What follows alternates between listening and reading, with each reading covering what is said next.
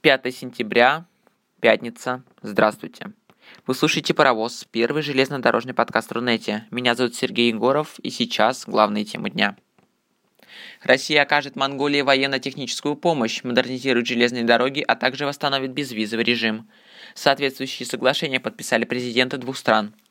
Владимира Путина на рабочей поездке в Улан-Батор сопровождал глава российских железных дорог Владимир Иванович Якунин. Отечественный холдинг уже участвует в программе модернизации железнодорожной инфраструктуры Монголии. Сотрудничество железнодорожной администрации углубят соглашением о стратегическом партнерстве по модернизации и развитию Улан-Баторской железной дороги. Дети и транспорт. Профилактическая акция под таким названием проходит во всех школах столичного региона. Железнодорожники и полицейские напоминают ребятам правила поведения на стальных магистралях. Вот качественный пример. Платформа Тимирязевская. По обе стороны от железной дороги детский сад, школы, школы, строительные колледжи и два вуза. Народу в часы пик не протолкнуться. Правила поведения на железной дороге тут нарушают массово. Дур дурной пример взрослых каждый день перед глазами детей, и он очень заразителен. За месяц, например, на Савеловском направлении поймали 60 маленьких правонарушителей. Причем правила школьники помнят хорошо, но не все их соблюдают. Быть более внимательными и ответственными их периодически призывают сотрудники в форме. Но дети по-прежнему получают травмы на железной дороге, да есть даже случаи и со смертельными исходами.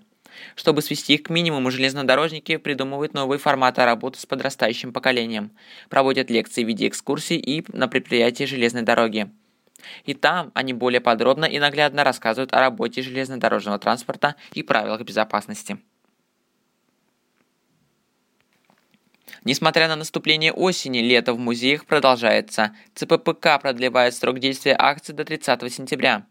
Напомню, приобретя билет «Лето в музеях 2014», пассажир помимо поездки туда и обратно может посетить один из культурных объектов Московской области. Такой проездной документ действителен до полуночи дня, в который он был куплен.